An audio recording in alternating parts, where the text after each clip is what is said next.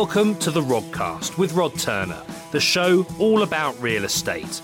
We discuss everything that affects asset-backed businesses, investments, and go deep into the details with some of the best in the business.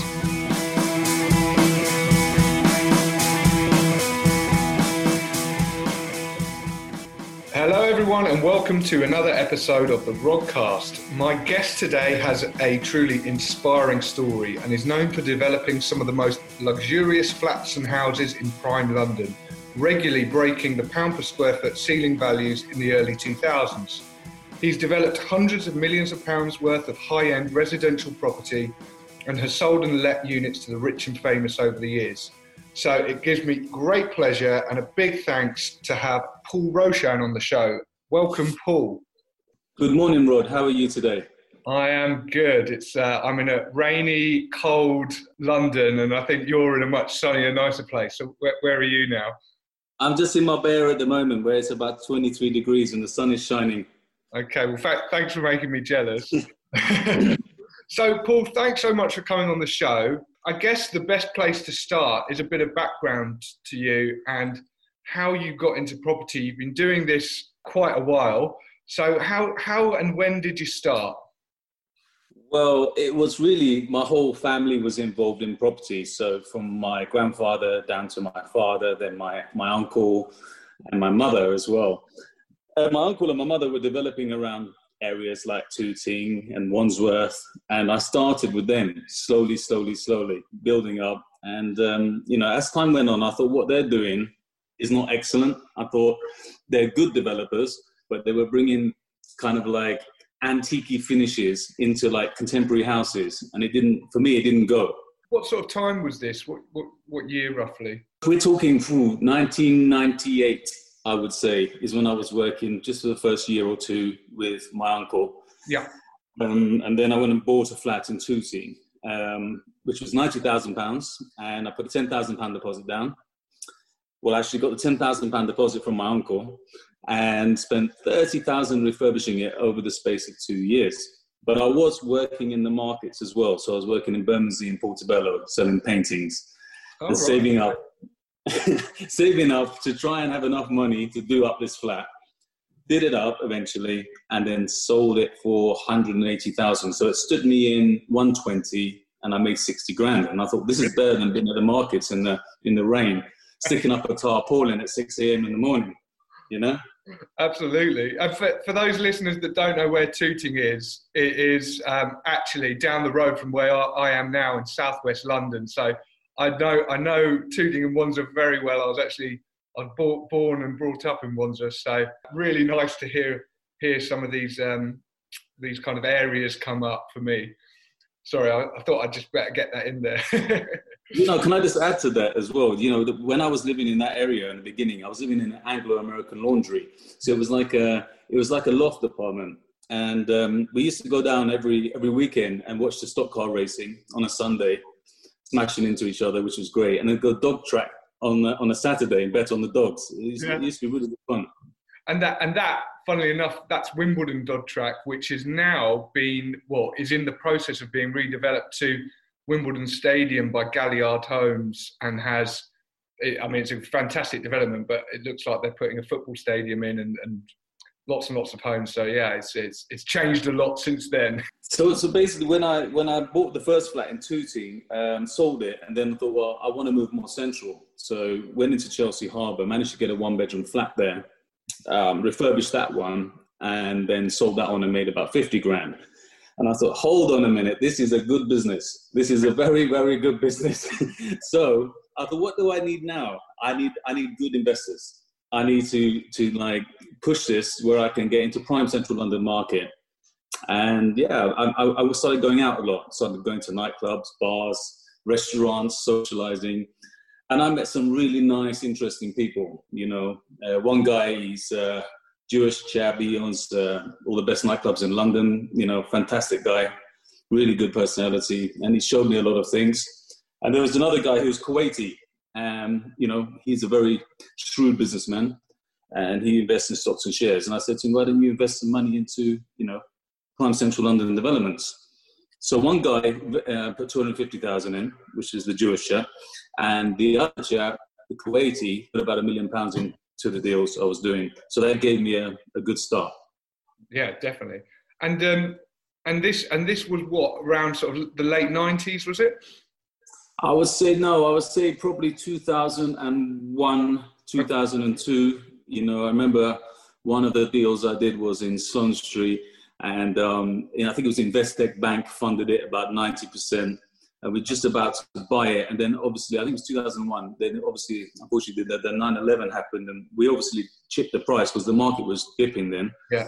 So we got a good deal, bang on Sloane Street, literally near Harrods, and refurbished this flat.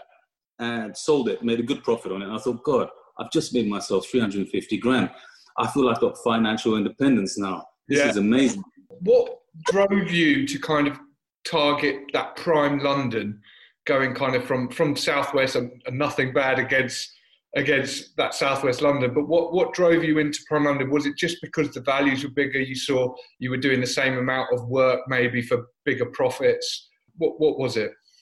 I saw, I saw, I saw other developers making um, a lot more money, mm-hmm. and they they were buying, you know, easier projects. Where I say easier, flats, where you're just doing a straightforward internal refurbishment, rather than having to do a massive house in Wandsworth for six, seven thousand square foot with a basement, yeah. and not getting the same returns.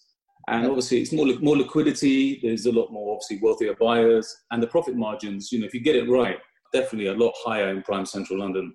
Really, really interesting comment that um, I harp on a lot about looking at return versus risk, but also effort, especially when you're doing this stuff. And, and you don't, if you can do the same amount of effort into something that's higher value, gives you back the same sort of margins, but in terms of the amount of pounds you get in your back pocket is more, then that, that can often be, be better if, if the risk doesn't change as well.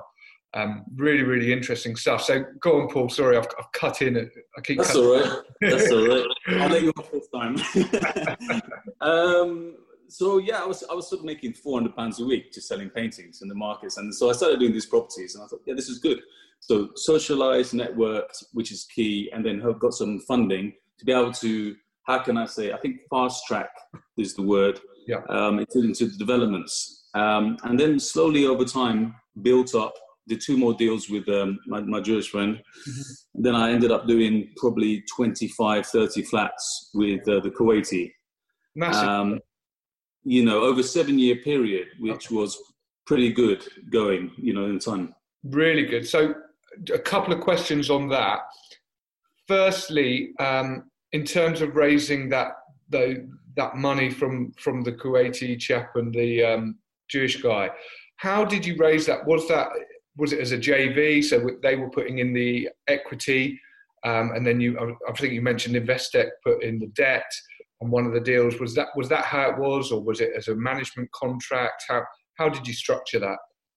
Yeah, I mean the way the way it was structured was um, basically I had a J V partner. So, for example, the Kuwaiti would be my J V partner.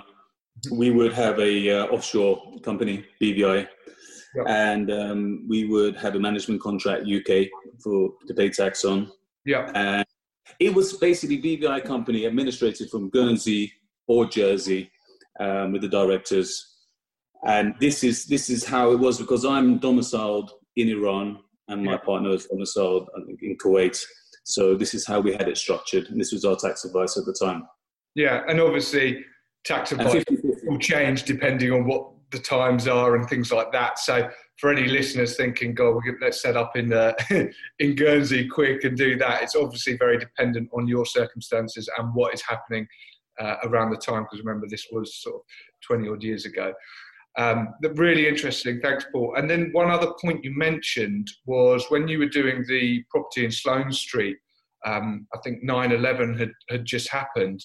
People don't often talk about how nine eleven impacted the property market because I think some of the um, lower value markets weren't hit too bad, but certainly prime was. Do you, do you just want to mention something about that? What what what it, was, it, was, it, was, it, was, it was hit um, it was hit badly for, but not for a long period of time. I would say for about up to five six months. Yeah, yeah. You know, we'll come on to it later, but two thousand eight was where I've never seen anything like a crash like that before yeah, in yeah. my life.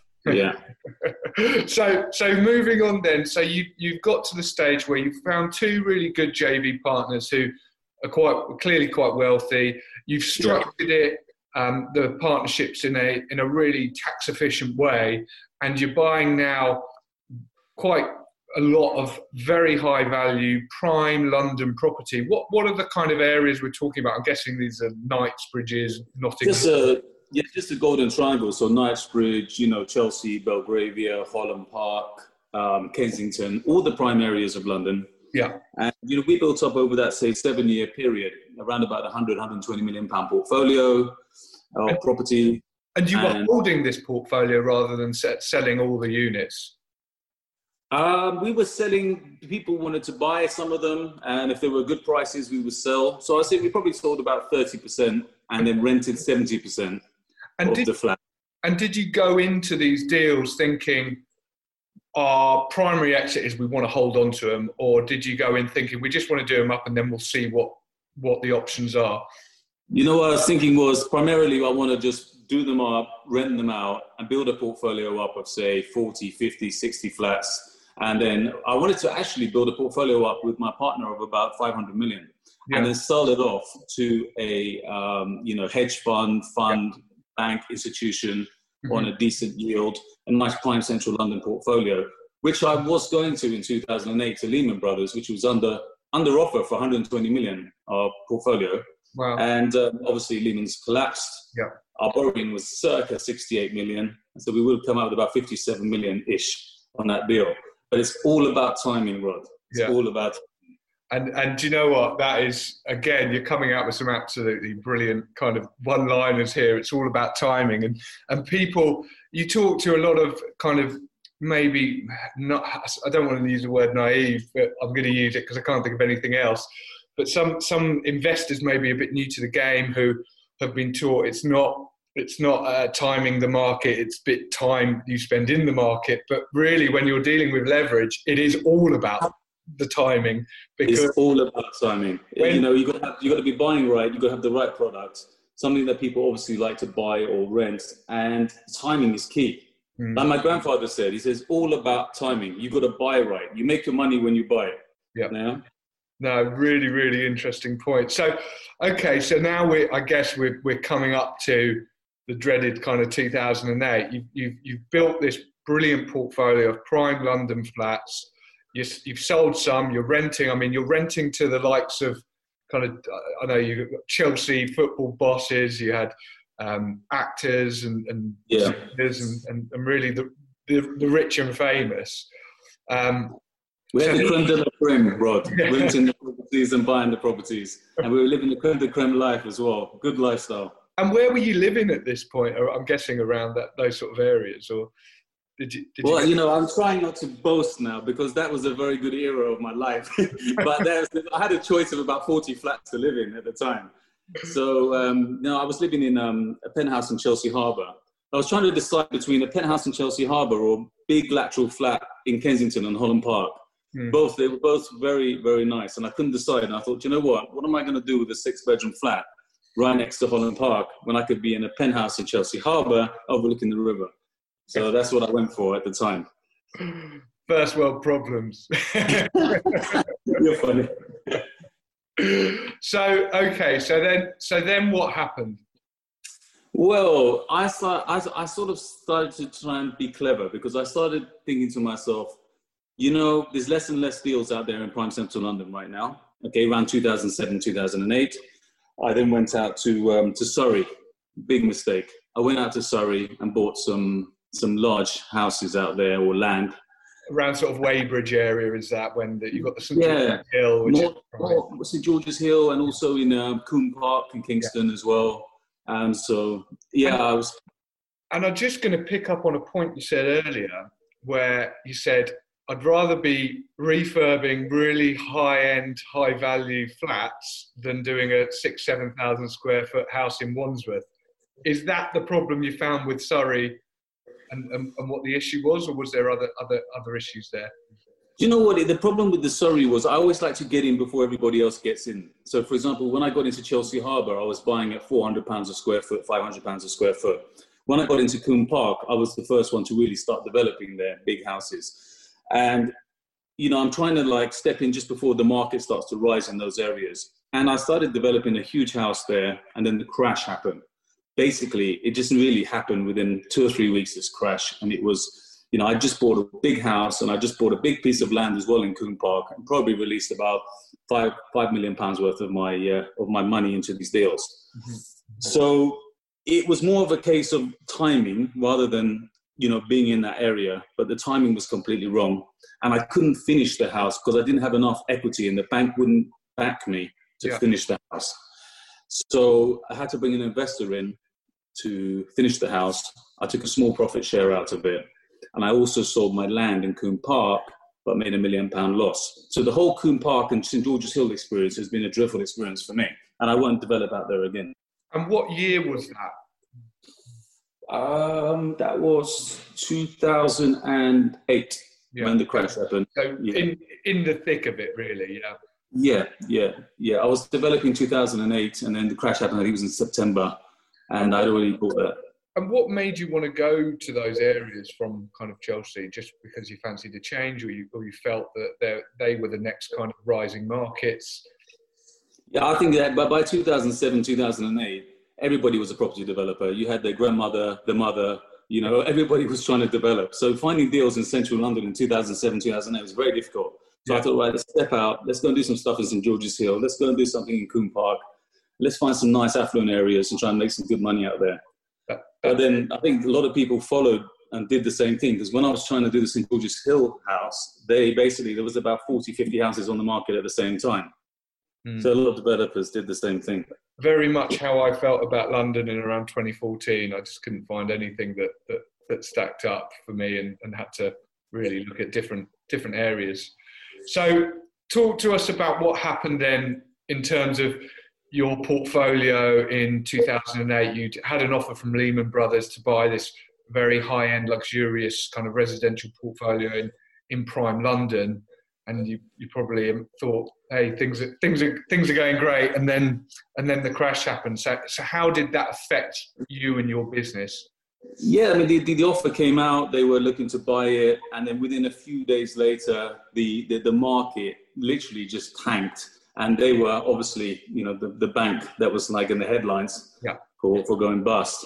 I think it was just being unlucky, but you, if you want all the gory details, I will give them to you.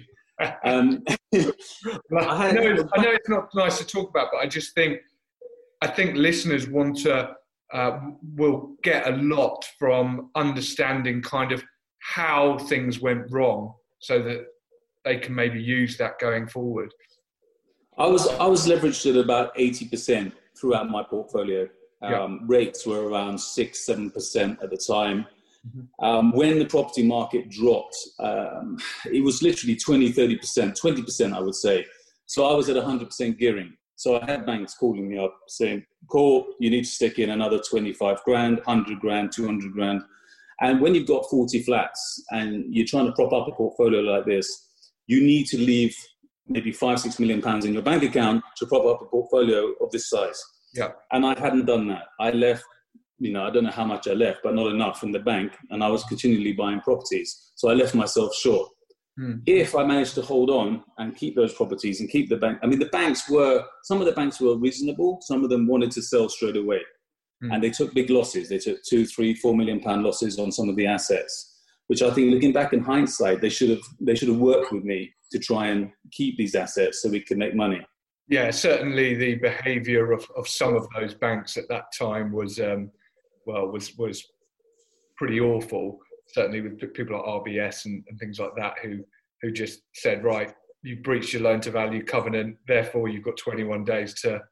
to pay us back, or we're taking over that property and liquidating it. And and obviously all they care about is getting their debt back. And even in those times, if they can get fifty pence on the pound for their debt, they're probably happy to just do that and, and get rid of it, which doesn't help doesn't help the uh, the developer or the, the investor much, does it?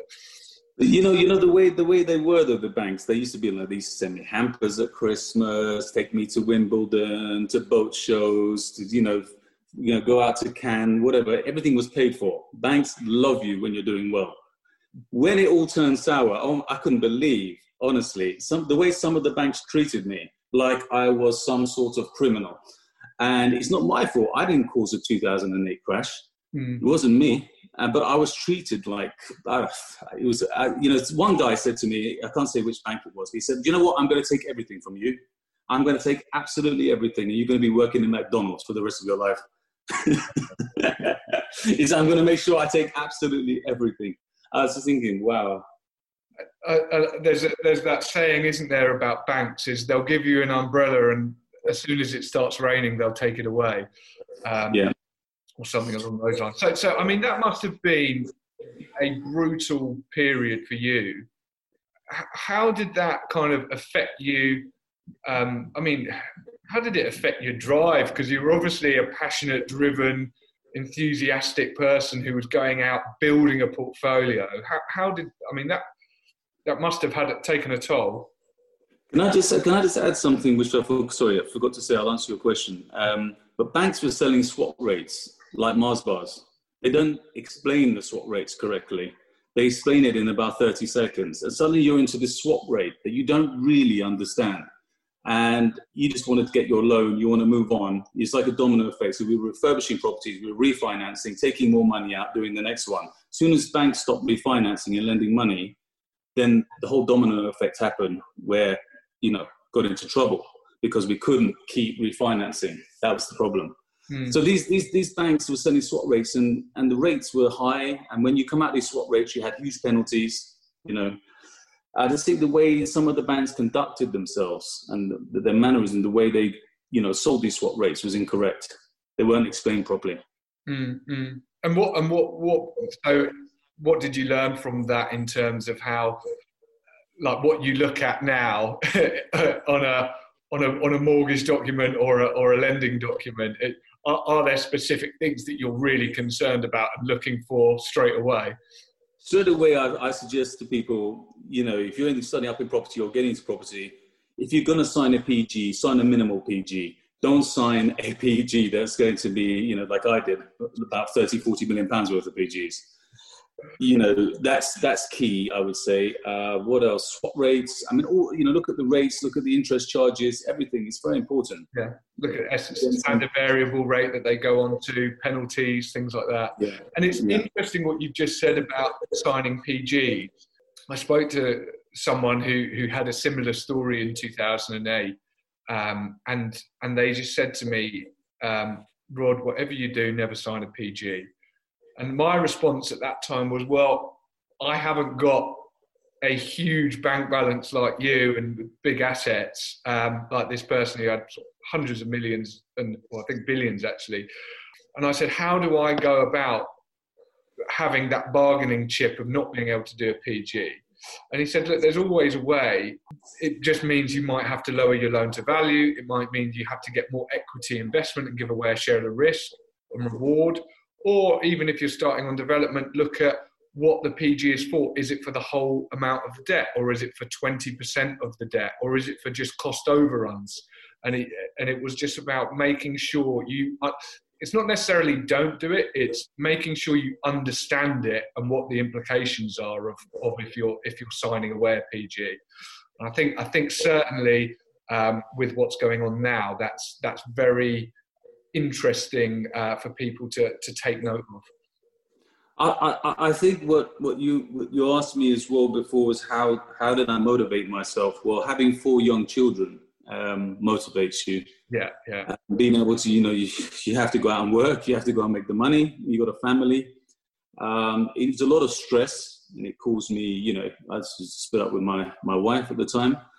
But you just got to be strong. You've got to be strong. I mean, I know five, six property developers who were in the same sort of situation as me, who unfortunately couldn't handle the situation and they committed suicide. Wow. You know, literally five or six. And it was in the news. You know, I didn't know all of them. I knew one or two. Yeah. But, you know, some people can't handle being so successful and then losing everything. Mm-hmm. And you just have to you have to just be strong and deal with it, yeah. and fight back. You don't want to be a loser, so you're going to keep fighting back, and think, that's what I've done, and that's what I'm doing. I think I think one of the, um, the phrases you said to me before when we spoke was, you were in a lifestyle where you were having champagne and caviar, and it turned into beans on toast very, very quickly. And it just kind of gives it gives you a picture of how things kind of how how things move so fast. Fair play to you for for what for what you've done and how how you've come back from that. So let's talk a bit about what happened after two thousand eight. Then what happened once you realised the banks were calling in these loans? How did you react to that, and what did you have to do? Well, I scampered off as fast as I could to Gloucestershire, to my to my barn um, in Gloucestershire, where it was peaceful and all I could see was sheep and cows. And I could just get away from everybody and not see anybody. And just had to deal with the fact that people were trying to call in loans. I had to sell some of the flats off. You know, it was a lot of stress and, and aggravation. And many people wanted to buy my portfolio, a lot of people. And unfortunately, I went with the wrong horse. And these people said they're going to buy it. Right at the last minute, they didn't perform. So that spent a lot of my time trying to sell this portfolio to get some money out of it. Mm. Um, it was a very, as I said, very stressful time, and the banks were pressurizing me all the time, pressurizing me. As I said, some of the flats I let go, gave the keys back to the bank. Some of them I sold off. And then I started to think to myself, well, what, what am I going to do now? Because the liquidity is low. I don't have that much money now. I um, I started developing again. So again, socializing, um, met an investor from Monaco. He invested with me. We did a nice penthouse flat in Holland Park. Mm. Um, so again, involved in the house in Saint George's Hill, nice big house there. I then I was going to touch Saint George's Hill. that was that. That was yeah. That was uh, that was the only time I did Saint George's Hill. It was after the crash. Yeah, that's when I did Saint George's Hill. Yeah. Um, and then what else? And then a private equity firm in Mayfair, bought in a Middle Eastern bank. We did a nice six apartment scheme in Mayfair, which I was involved in designing. And uh, I, I found the project as well and put the team together. But I wasn't involved in the project all the way through. And and so with, with these, what was your offering to these investments? Was it that you've got the skill set, you know the area well, you're great at finding these deals and actually operating them and developing them out? Um, h- how did you structure those deals? Because obviously you, you mentioned liquidity was was pretty non-existent at the time. So I imagine you had to go out and, and everything was private money really from the debt yeah. the equity. So how, how did you structure some of those? Well, because obviously I would have had bad credit from this um, from this situation that I that I was in in two thousand eight. So I had to use investors and get money from them. Mm-hmm. Um, and obviously I didn't have that much liquidity. So they were putting the money in. They said, like, you know, your track record, Mister Roshan, is, you know, pretty good. Yeah, you've done a lot of properties. Uh, we see you've got the experience. Um, I'm good at finding deals as well. Mm-hmm. Very good at finding deals in central London. And, you know, this is how it all happened, really, based on based on a C V of experience that I've had. Mm. But they were funding the deals and I was getting profit shares. Yeah. Okay, great. And um, so in terms of people listening, how, how to kind of, I suppose, if you have an issue where you, you struggle to, to raise debt, to, raise, to get money from the banks, then this is one way that you found worked really well when you were in that situation and the credit, your credit, your credit file was maybe not the best at the time. You went out and just looked at private money and, and showed them what you could offer and showed your skill set and how it could benefit both parties. And obviously, in exchange for that, they're putting the money in, you're giving up a bit more reward, but it's uh, it's, it's certainly seemed to work pretty well. And I've seen some of those um, those developments that you did in, in Mayfair and Holland Park, and they really are kind of exquisite properties, and, and, and I think one of the, the terms used was opulence, um, which which certainly kind of describes describes them well. What what what are maybe some of the numbers on those? So I'm sure people are interested to know what it what it costs to refurb a, a sort of a, a prime London flat, and per square foot, what sort of money were you putting in? Um, I'll, I'll give you I'll give you an idea. Um, the best the best week I ever had in property was in about two thousand seven. Where I had uh, the flat in Chelsea Harbour and the flat in Camden Hill Gate. Both of them I sold in the same week and sold them and made about five million pounds in one week. Now, these these two these two flats, literally, I spent about four hundred pounds a square foot on. So Camden Hill, bought it for two point five million pounds. Um, we were probably all in for about three point eight. And then I had to pay out my um, equity investors. Mm-hmm. So I was at four point five. And then I sold it for six point five. Wow. And then my Chelsea Harbour flat was, again, it was around four hundred pounds a square foot. So yeah, I, I bought that for about one point nine and sold it for about four point six. Wow. At the time. Huge, huge numbers for flats as well. Pe- people in the in the sort of in the north might be thinking, what on earth is going on where a flat costs this much? But yeah, we're we're talking about very, very prime London here. And who who were what would have been the um, I suppose the avatar? Who who were the type of people that were buying these properties? Uh, the the flat in Chelsea Harbour was the um, Smirnofokker family. Um, the one in um, the one in Camden Hill was a Russian that I actually didn't ever get to meet him because he was so high profile. Um, you know, we got a lot, lot of people, very, very wealthy. Yeah. But I tell you what, one thing I've learned in life is that when you're making so much money and you're young, you're running around thinking that everything's just so amazing. You're maybe a little bit too arrogant. But as time's gone on, and since I've hit the lows and I'm slowly coming back now, I've learned to be nice, humble, respectful to everybody. And, you know, when I see these arrogant younger people telling me how to do properties and run the property business and being flash, I think to myself, this is not the way to behave. And honestly, losing all this money has made me a much better person. And now I've learned my mistakes. And going forward, I'm now going to be making a lot more money because I know what to do and what to look out for. And with a le- less risk as well, I imagine. Yeah, yeah. How did you find those deals then? How did, because obviously the crash has just happened, there's no liquidity in the market. What gave you the confidence that that was the right time to get out there and that there was still good margins for those deals? You know, uh, after the crash, obviously, you know, there was a lot of opportunities out there. Yeah. A lot of deals to be had. A lot of people couldn't get funded. And, you know, these opportunities, I would find them and then I would take them to, to investors or brokers who know investors. And put my portfolio together and say, look, I need some investment. And that's what they did. They just came in and invested. But I'm very good, as I said, at finding deals because property sources, banks, different people will contact me because they know I've got a large, large sort of pool of money of investors, funds, family offices, and high net worths. Mm-hmm. And then, um, so in terms of the London, the prime London market, which is obviously your kind of specialty, What what are your thoughts about now? What's going on with that market at the moment? Because, I mean, we're in the middle of a pandemic. There's all sorts of stuff. We've got um, the foreign buyers that I imagine make up quite a large chunk of, of, the, uh, of that market are not able to kind of come over here. So what what are your thoughts on this? Um, I think at the moment, the market is primarily being propped up by uh, Hong Kong buyers at the moment. Okay. You know, yeah, because, I mean, obviously with these passports, them coming over, being allowed to go into the U K, they want to get their money out of Hong Kong. I think a lot of all the new builds, especially, are being bought by Hong Kong purchasers. I think if you look at the Middle Easterns and the Russians, for example, they're, they're not really walking the streets of London looking at properties because they're scared to come over because of COVID. And I think the Middle Eastern money is parked at the moment and they're not spending. And I think it's the same with the Russians as well. And that Middle Eastern and Russian money, probably, am I right in thinking that that made up a, a large portion of that prime market, maybe for the last sort of six, seven years? Most definitely, most definitely. And I think you'll find that a lot of a lot of money now is going out to places like Surrey, um, you know, the outsides of London, affluent areas, because they want gardens. They don't want to be in central London. Yeah, yeah, sure. So where do you think then opportunities are in terms of, of prime London? Well, I always, I, I always think, you know, stay in the golden triangle of prime central London mm. and just try and find the deals. But as I said, there's so many people after them. You've got so, you know, you've got it all advertised on all of these websites, all the properties.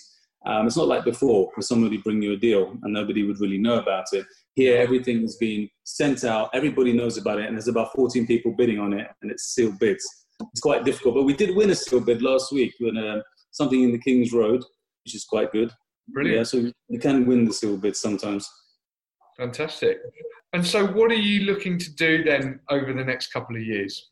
I'm basically looking to get back into developing like I was before in a big way. I'm just looking to really work with one person or one high net worth or one fund or one family office where I can just do what I'm good at, developing prime central London flats yeah. and houses.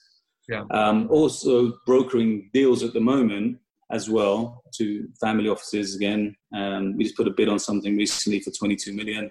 You know, it's, it's, it's it's that's what I want to do, development. But brokering deals is also exciting as well, because if you're doing the high-end ones, you can make some good money out of it. Yeah, yeah, definitely. And obviously you've got the skill set behind you to understand those those areas very, very well as well. So for our listeners, what advice would you give to them if they're looking at scaling your business based on what what you've been through? Well, don't over leverage for a start.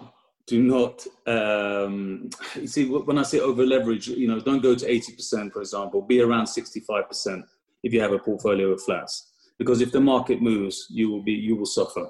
You will, you'll be burnt. Because some, I guess some people would say, look, the quickest way, or the quickest, the most efficient ways to scale a business are one, to take on more risk, so more leverage, or two, put more effort in. And sometimes there's only a certain amount you, of effort you can put in. Um, what what are some of the ways then in which you you would suggest they, they look at scaling? And are people maybe trying to scale too quickly? Um, and do they understand? That's the problem. Yeah. That's the problem. If you're scaling too quickly and you become too greedy and you're leveraging to get more money out, to do more deals and growing too quickly, then again, you know, it's like a domino effect. It all falls down when the market turns. It's a bit of a house of cards, isn't it? You're creating your own Ponzi that's kind of got, yes. got to keep feeding that beast.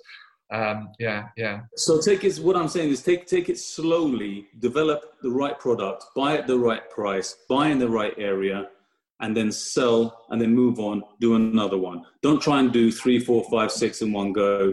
Because I was doing seventeen, eighteen in two thousand eight in, in one go, and it was just too much at the time. Yeah. So manage your ex- expectations. Just do one or two at a time and start that way.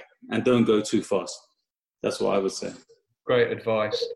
And what would you say, the, the, the, obviously that's one lesson, but are there any other kind of big lessons that you feel that you've learned that you're taking on kind of as as you, as you're, Moving. Oh yes, I've learned many lessons, sir. Many lessons, Mister Rod. I've learned many lessons.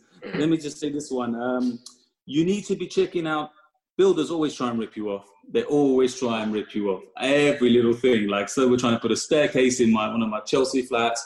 Oh, listen, mate, it's forty-two thousand staircase. I was like, when I went and checked it out, it was like twenty thousand for the staircase. So you have to check all your costs. And every builder, no matter how nice they are to you, you know, they try and be your friend. You have to check costs and be thorough and get lots of quotes in and really, really clamp down on your costs to make money. Definitely. That's key. And uh, what would you say now, moving forward, bearing all that in mind, are the biggest risks to your business moving forward? And what are you doing to mitigate them?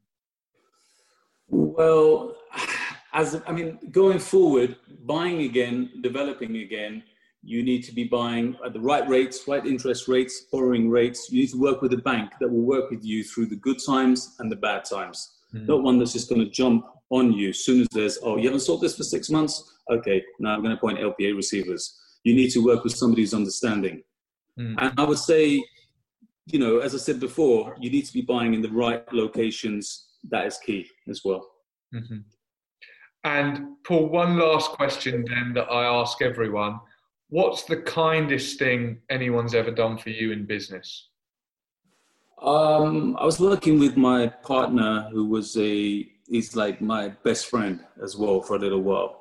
And when I hit really hard times, he lent me all of his money, every penny. And he literally, I think about it every day that I want to pay him back. I've started slowly paying him back, but I want to pay him back all the money that I owe him. And that's the kindest thing anybody's ever done. Fantastic. So, Paul, if anyone wants to get in touch with you, what is the best way uh, that they can contact you? Maybe they're looking at Prime London. Maybe they're interested in putting some capital behind you and some of your developments. What's the best way for them to contact you?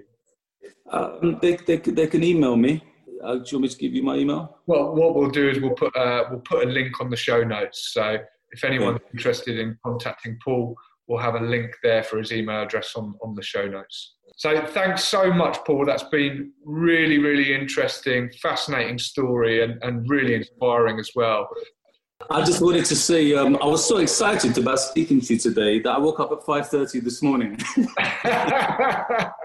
Well, so I'm exhausted now. I'm exhausted. The, the feeling's mutual. At least you get to go and enjoy the sun where you are, unlike, uh, unlike where I am, which um, which isn't far away from, from where your first flat was, actually, I've got to say. Thank you, Rod, and I really appreciate it. It's been, uh, it's been nice talking to you. Thanks so much, Paul. If you enjoy the Rodcast, please don't forget to give us an iTunes review. There's a link in the show notes to do that. It just helps other listeners find our podcast. And if you're interested in what any of our guests do, please look into the show notes for their details.